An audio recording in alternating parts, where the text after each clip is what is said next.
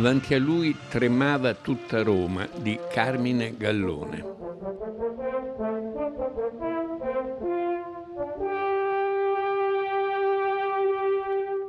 1945, Roma liberata, ritorna alla vita. I due film di maggior successo italiani di quell'anno in ordine alfabetico, il primo si chiamava Abbasso la miseria, l'ultimo La vita ricomincia. C'è tutto all'interno di questo container. Dentro, al centro, c'è Roma città aperta, il grande successo internazionale eh, di Rossellini che diventa anche il grande successo internazionale della Magnani e di Fabrizi e diventa anche una carta di presentazione per la nuova Italia che nasce dopo il fascismo e dalla resistenza.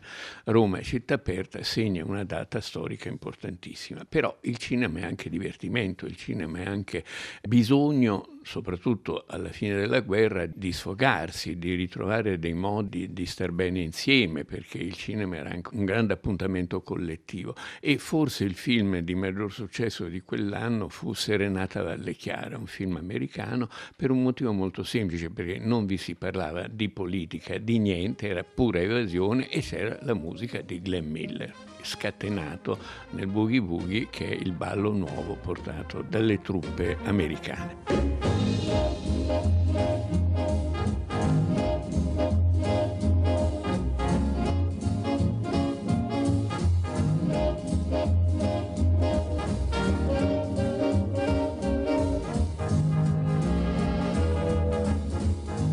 Bene, avanti a lui tremava tutta Roma è un film molto curioso, molto interessante per più motivi. È l'incontro di Anna Magnani con Carmine Gallone. Anna Magnani la conosciamo per il eh, neorealismo, però era anche una diva del varietà, era socia di Totò in grandi spettacoli degli ultimi anni di guerra, era anche un'attrice capace di esploit comici e sociali e comici insieme, come l'onorevole Angelina, che fu uno dei grandissimi successi del 1946. Avanti a lui tremava tutta Roma, è un film molto curioso perché mescola il neorealismo all'opera lirica. Carmine Gallone negli anni 30 già aveva diretto molti film su musicisti, su vite di Verdi, vite di quello, di quell'altro, dopo la guerra ne farà tantissimi e si specializzerà nel film opera, la forza del destino, Il Trovatore, grandi successi della storia della musica italiana, ma anche in una chiave molto popolare. L'opera allora era estremamente popolare, la gente comune conosceva interi brani d'opera, cantava le opere, anche se era analfabeta, cantava le arie più famose. Gallone ha diretto molti film, si, ripeto, si è specializzato e ne ha fatti tantissimi. Il Trovatore, Il Rigoletto, La forza del destino, Casa Ricordi, che è forse il suo capolavoro perché racconta questa casa di produzione musicale. Poi ha fatto Puccini, ha fatto una Madama Butterfly, una cavalleria. Nel 1956 ha fatto di nuovo una Tosca. L'ultimo suo film nel 63 prima di morire era Qui ancora un mescolamento di opera e di eh, realismo. Carmen di Trastevere una Carmen ambientata nel Trastevere di quegli anni con Giovanna Ralli, se ricordo bene. Avanti a lui tremava tutta Roma è un film molto curioso perché ha due livelli un livello superiore che è l'opera lirica, il teatro dell'opera di Roma, un livello inferiore che è l'underground. L'underground all'estero si intende la resistenza, no? della resistenza si parla come underground, il, il, sottosuolo, quello che era nascosto. L'underground è la resistenza a Roma e l'arrivo degli angloamericani attraverso una storia che cerca di legare queste due cose di cui è protagonista una Magnani assolutamente imprevedibile perché è una Magnani come grande cantante d'opera, certamente umorale come sempre la Magnani, gelosa del suo uomo che ovviamente è un tenore, quello che, che fa Cavaradossi nella, nella Tosca, vivono insieme in una villa sull'Appia dove nascondono un musicista ebreo-polacco eh, che ha avuto la famiglia massacrata dai nazisti e dove trova rifugio un graduato inglese importante piombato dal cielo col paracadute che deve organizzare con la resistenza romana il momento dell'insurrezione. Tornerò fra mezz'ora, vado a chiamare il medico. Ma si faccia. Ha perduto molto sangue, il proiettile dentro, è pericoloso. Ma dove vuoi andare? Stia zitto. Vorrei soltanto sapere chi è lei. Lei non è italiano. Naturalmente. Sono inglese. Ah, finalmente. Franco De Giuli, il maestro del... Del Bosco, e lei? Ho detto inglese. Non basta. Ah, sì. Quanto a questo, ce n'è d'avanza. Tornerò col medico. Ma non puoi. Franco, c'è il coprifuoco. Ovviamente nazisti dappertutto, fascisti dappertutto, spie, eccetera, eccetera, tutto l'armamentario di un certo tipo di cinema sulla clandestinità. Però quello che è l'originalità appunto del film sta nel fatto che veramente c'è il sopra e il sotto, il sopra è l'opera con questa tosca eh, mirabolante, con tante comparse, girata forse dal vero, dentro, sicuramente dentro il teatro dell'opera, e la storia di Tosca si ripete nella realtà, perché Cavaradossi è il tenore che è anche legato ai partigiani, anche ha salvato questo militare inglese, insomma tutto un intreccio in cui la storia si ripete, si ripete anche nella figura di Scarpia, che è un nazista invaghito di Tosca e cerca di conquistare Tosca. Chi? Oh, Franz. Innamorato. Avanti? Buonasera. Buonasera. Aspettavo la vostra visita. Come va? Forse devo a voi se anch'io non ho due SS fuori dalla porta? Che idea. Povera Ada, gelosa di un soldato inglese. Evidentemente non potevate dirmi la verità ieri sera, ma sarebbe stato meglio. A quattro occhi col vostro fidanzato forse l'avrei convinto a denunziare spontaneamente l'inglese. Ma è stata una pazzia, Franz, una ragazzata. Ve l'assicuro, l'ha, l'ha trovato ferito, ha avuto compassione, ecco tutto. Non è una difesa. Uno Stupidità. stupido, sì, se volete, uno stupido, ma un impulsivo, sempre un ragazzo, però. Un ragazzo che nasconde una spia e tiene in casa un ebreo. Ma voi potete aiutarlo, Franz, se volete. Fatelo per me. Non posso fare nulla. Voi forse. Io che cosa? Potreste impedirgli di commettere l'ultimo errore. L'ebreo ha confessato e anche la ragazza.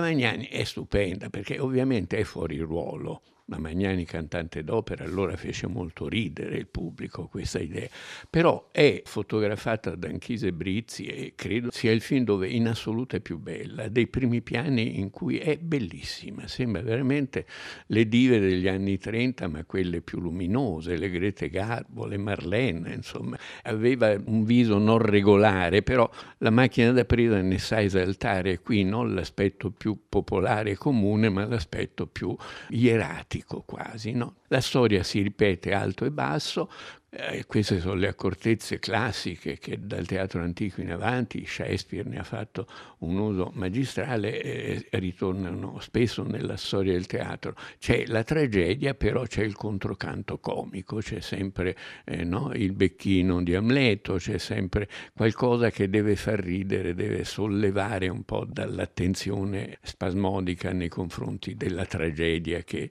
che si vede sullo schermo. Qui è rappresentata da due attori comici comici di allora, Tino Scotti, che fa il romano per una volta, attore comico milanese tradizionale, e da Ughetto Bertucci, che era un attore scoperto in quegli anni piccolino, romano e simpatico, scoperto da Mario Mattoli su una di quelle camionette che sostituivano gli autobus nel periodo dell'immediato dopoguerra, che diventò il suo autista e, e segretario e che però lui fece lavorare molto nel cinema e diventò una figurina che compare in tantissimi film anche non di Mattoli. Arrivo.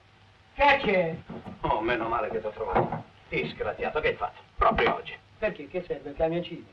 C'è sta Hanno le SS con la pestarte noi. Dobbiamo farlo scappare. Ma e come fa? Ti preoccupare, sempre il guaio è che...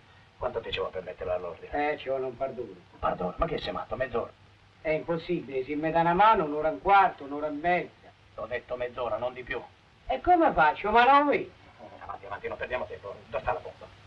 Lascia perdere la pompa. Piuttosto da una guardata a impianti elettrici che ci deve essere in contatto. C'è la grande recita della Tosca, tutto avviene in contemporanea. Le truppe vaticane stanno addosso a Cavaradossi che viene fucilato. Qui invece arrivano i nazisti in contemporanea, però c'è un'organizzazione clandestina, una resistenza eh, che comprende i tecnici del teatro dell'opera, i quali da sotto, underground, eh, riescono a far precipitare Cavaradossi e Tosca in una botola, a farli fuggire nel momento in cui Roma sta esplodendo perché c'è la liberazione, perché stanno arrivando gli americani e sta cambiando tutto. Ecco, c'è una fine, diciamo, gloriosa, una fine vitale, non muoiono né Tosca né Cavaradossi, muore Scarpi.